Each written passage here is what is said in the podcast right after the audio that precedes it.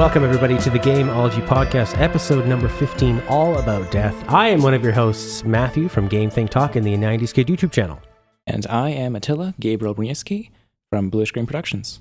And Gabriel, we're talking about death. Why don't you run that down for us? It's It does sound kind of morbid, but, uh, you know, uh, games, you're, no matter whether you're talking about like arcade games of yore or whether you're talking about uh, modern experiences, like we all know about, you know, the do do do do do do do do do do. That was Mario dying? I, could you tell? a little bit. Um, so yeah, why don't we? If we're if we're gonna look at this sort of like overview of how death is treated in games, we can start back with arcades, which you probably have more experience in than I do. Sure. I'm 32, so I was at a really fun age in the arcade times where I first started going, and Street Fighter was really popular, and Mortal Kombat was really, really popular. And obviously, arcades were a lot more popular in decades past with more simplified games before the home consoles really took hold um, because that was that's when arcades were still more popular than what you had at home. And until we hit around like Sega Saturn and past that, arcades were more popular. Uh, sorry, more po- more powerful. Um, but the the thing with the arcade philosophy was that they wanted the games to be really really hard, and you died, and every time you died, you had to put in another quarter um, you had a bit of more money. And they tried to replicate that on the earlier systems where you had lives and you had continues. And that's something that we've seen phase out as we go to the modern age of gaming. Yeah, I think it just it sort of makes sense that um, that was the design mindset of the time. Was like you know you designed for arcade games for so long that, uh, especially because so many games were ports from arcades, that it, it, was just sort of natural that the design ideologies of um, arcades kind of translated over to um, the first home consoles, and it's it's taken a really long time to sort of shake that mentality. Yeah, actually, we see that with with games throughout the ages is that every time an evolution comes along in gaming, like say with Wii uh, motion controls or the Kinect, or now with VR, they take what has worked already in other ways and then they try to just they just kind of like meld it on they frankenstein it on until they find out that well hey actually now that people are at home um, death isn't that much of a problem anymore i mean with with modern gaming could you imagine if you were playing uncharted and you and you fell down a pit three times and it said sorry game over start from the beginning of this 10 hour game and go through all that story again it's it's just completely different. Whereas you didn't mind so much running through those first levels of Mario because it was all it was all action. You were connected. There were no text boxes. Well, there were a few, but you weren't stopping for a cutscene. Yeah, I mean, it was uh, with with early games. The main reason that it made so much sense to stick with the idea of having these um, deaths that set you back to the beginning of the game is because you know you didn't have the, the game itself wasn't very long. So making having the difficulty be there and having the player with a limited number of lives meant that it could sort of inflate the playtime of the game. Like I got, um, I think Super Mario Brothers for the Game Boy on the 3DS Virtual Console recently, and one of the things they added in was save states, so I could um, create a save state of the game um, before a pit or something, I would usually try to play through a full level. But if there ever became like a, a, particularly difficult challenge, I would just pop open, create a save state, and then if I died, I could just resume from my save state. And I got through that game so quickly because it's like, oh, I guess it is just a short game that they're expecting you to like die and get better at over time. It's it's it's like you to beat one of those games means you have to put on a flawless performance. Not flawless, actually. What deaths are, are a way to checkmark how many flaws you can have in your performance. And if you fail, say, Mario's such a great example. Now, Mario, say he is big, you have yeah. the mushroom, whatever.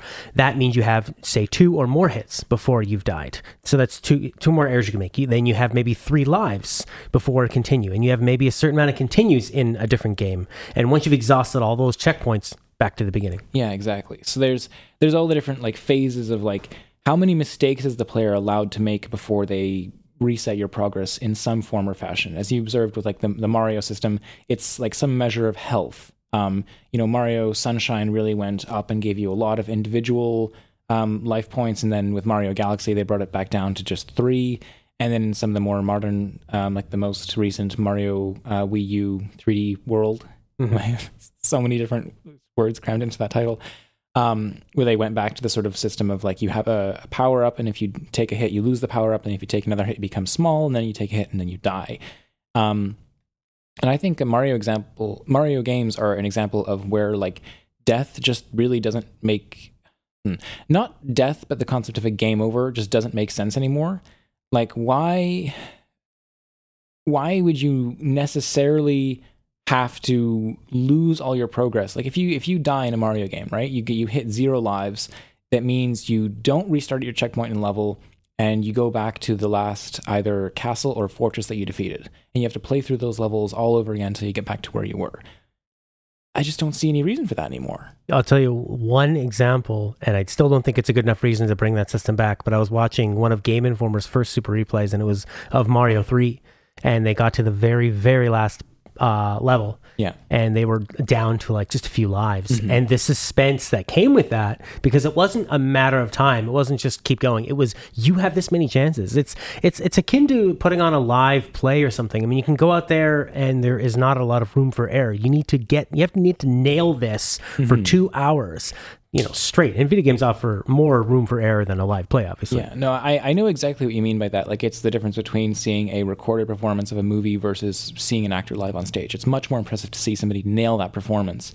But I think that that's a challenge that players can take on themselves, and it's not necessarily a challenge that the game needs to demand of them. You know what I mean? Oh, absolutely. I, I don't I don't want to ever go back to that. I like how it is uh, just fine now because and then you should have the option to go back to the earlier levels if you want to. And I mean, with the latest Mario games, they do have that. You can backtrack as much as you want if you ever really needed to. But Yeah.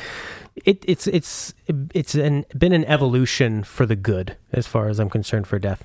Now, how do you how do you approach um, death and failure in in some of the games that you've been working on, Attila? So most recently, when I put out Zarnok Fortress, um, you basically have an unlimited number of lives. You when you die, when you run out of health in the game, you respawn at the last door that you went through, um, and the levels themselves are never very large, so those checkpoints are relatively frequent. Um, the only penalty associated with death is the fortress that you're on either gets closer to your home planet or destroys a little bit more of it. So it's a you know sort of an external motivator for the player to not fail, to just try to get through the game without dying as much as possible because it's a slight um, traversal penalty and it's a slight sort of like lore penalty. Um, depending on what your difficulty you're playing on, there's a more significant penalty. Um, but really, I just uh, I don't know. It there's I've got an idea to sort of create like a gauntlet mode in the game where you have to go through it every level one at a time, and there's that that lore justification for dying is not there anymore. But even then, I don't think I'd introduce a fixed number of lives for all the reasons I touched upon with Mario. It just doesn't make sense to limit the player in that sense. Like just you know, every time you beat a level, that's it. That's your checkpoint. Why should I ever take that away from you? um, having the deaths influence the narrative part of it and the story and your impact on the game, I think is is a really smart way to go about it. Um, I was thinking of some other ways where death or say permadeath has been brought back into fashion and Mhm. uses roguelikes and uh, XCOM. Yeah. Now, yeah, Uh, all I was going to say is like with the with the the roguelikes, it makes sense because essentially every time you play the game, it's generating a new world, right? So the the best way to get the player to experience more than one world is for death to be permanent and for you to have to sort of start from scratch. But those games are designed from the ground up with that kind of thing in mind. Um, and with XCOM, it's a bit a bit more interesting because you have your individual soldier units. I mean, I can let you explain it if that's what you're about to do. Yeah, I mean, with XCOM, you do have the individual soldier units, and they and as they die, they're gone for the rest of the game. So there, XCOM, the draw of the story has never been the actual s- traditional story. It's been the story that you create, mm-hmm. where you have a soldier who takes a shot, and maybe they just make a crazy good shot. They they on the imaginary dice they roll all sixes, and that guy becomes or girl becomes a hero, and they they have that story attached to them, and they get they level up, and they become one of your go-to weapons. Mm-hmm. And then later on in that game, when they get taken out by maybe a lucky blast or something happens, or maybe they heroically die, that's something that sticks with you and especially when you name them after your pets or your friends. Oh no! But yeah. that's and that's the thing is so that's where permadeath in that sense makes a lot of sense and can make it a lot more interesting. Yeah, I, I completely agree. I, I, you know, at the, I don't want to be coming out of the gate saying that like death doesn't belong in games anymore. I tried to make a game. Um, one of the J- game jam games I made was when we were young, and that I designed to be an experience without death. It was just a, a like happy world where everything is bright and colorful, and there is no cause of death in the game. Now, what I realized is that even though it's like nice and comforting and it's fun to just sort of explore the world, there are certain challenges in the game um, collecting these little treasure chests that you need to beat the very short experience that it is. Um, where the game would actually be improved if I added in player death because there are certain jumps that are just really tricky to make. And because there's no death, if you fail that jump, you just fall to some other part of the stage and you have to climb back up to that jump and then attempt it over again. And if I were to insert a little like um, death condition, not necessarily, it doesn't have to be death per se, it could just be like a sort of auto teleport. Um, but if I had inserted something like that, it would have made it uh, the iteration time on trying that jump that you failed at uh, much less. It would have been a lot easier to get back to the point where you failed. You don't have to just do the whole like walk of shame to get all the way back up there. G- games are such an interesting medium because to make a game and to tr- and to try to make a, a compelling experience to be playing it is like showing someone a movie and then having them rewind a little bits hmm. and then watch a bit and then rewind a bit and then skip forward and then maybe they didn't even see that part of the movie. I mean, games are just this malleable, movable, organic experience that relies so much on interaction. And you might think you've made the most interesting thing in the world, but you're right. Something as, as simple as having to climb all the way back up. I mean, everybody likes going down the hill in your toboggan. We're in hmm. Canada, by the way, but nobody likes pulling that thing up to the top. I mean, in in Uncharted, sometimes I will kill them because it's hilarious and there's no penalty and there's no you don't. It's not like Dark Souls. I'm not going to lose any currency. Uh, I don't have to wait for a loading screen, and it's funny as hell when these guys are engaged in this like really expensive conversation between Troy Baker and and the other guy that's in every game. Um, and then just just drive them off a cliff to their death and just listen to them scream in their sleep. It's it's kind of the same things I liked about GTA, you know, just experimenting and messing around, and that is something that, uh, I mean, to mess around with death, like. Uh, Braid nailed it with the rewind mechanic. Yeah. It was like, well, wh- why don't you just have people back up? Because we're all just trying to make attempts at something. And when we fail, it's like, how fast can we get back and try again? Yeah, exactly. Like it's you know, if if you want to approach a game and go through the whole thing and go for perfection, that should be a goal that you take on yourself as the player. It shouldn't necessarily be something that the game is demanding that you do just to experience more of the game. Um, you know, and then there are certain instances where, um, like character death, as in the case of XCOM, um, really does make sense. It contextualizes the world, gives things like weight and meaning, and that's a really good use of it as well. Um, but where I'm kind of concerned is where the sort of more traditional sense of like the the player losing lives um, in an experience, like a lot of popular mobile games are doing nowadays. Hmm. It's something called an energy system where you can only play this free game for a limited amount of time. Otherwise, you have to like wait a certain amount of time before your lives regenerate. Or give us the money. Yeah, exactly. So right just with, with that inclusion, we're sort of right back to where we were in the sort of like arcade um, model of things where suddenly developers are incentivized to create experiences that are extra difficult and are therefore you know more likely to cause the player to die. And then they either give into frustration and pay or they just have a miserable experience and say like no i'm going to wait this out. But either way you are you know not allowing people to play your game um because you, you feel terrible for giving in and paying money for it and you feel terrible for waiting and it's just a system that creates this like all around bitter feeling in the players But then, but then were. psychologically, when you pay for something, your your psyche can eventually think you'll try to justify it. I mean, Mm. if you ask somebody like, "What's what's better, uh, Model A or Model B?" And they've bought one of them. I mean, we see this all the time with Mm-hmm. Yeah, investment. Yeah. Exactly. People that own PCs, they're the master race. I mean, if you own an Xbox or a PlayStation, it's very easy to become biased with it. So they're counting on that psychological thing that uh, that can drive people to lose their homes gambling. And uh, man, there was an interview with um, the guy from Jay and Silent Bob, not Kevin Smith, the other one, and he was talking about games he plays, and he doesn't have a lot of time to play games, and he's spent. He's a whale. He spent thousands of dollars on a card, you know, virtual card game, just opening up these card packs. Because you get into it, and the more that you buy, the more your brain goes, "No, this is a good idea." I, I mean, I'd be stupid if we spent this much and it was a bad idea. So it must be a good idea. Yeah. I mean, uh, the way I hear it most often justified is people saying like, "Oh yeah, I mean, it's it's worth my time, right? Like your your time is valuable. Therefore, if you spend money, it's it costs less to just buy this thing than it does to wait it out because my time is valuable. Why shouldn't I just put money into this? And that is Yeah. such a fallacy because like no, your if your time is truly that valuable, play something else.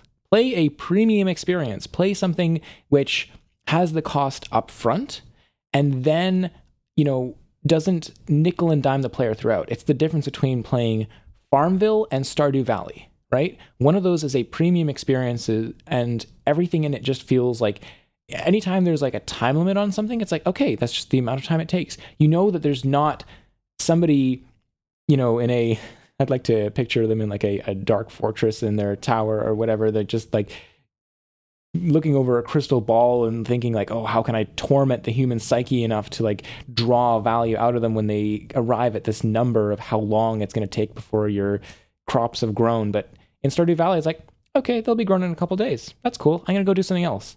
And there's always this feeling of like, you know, the same with um, Animal uh, Animal Crossing. you really said Animal Farm. That would be interesting.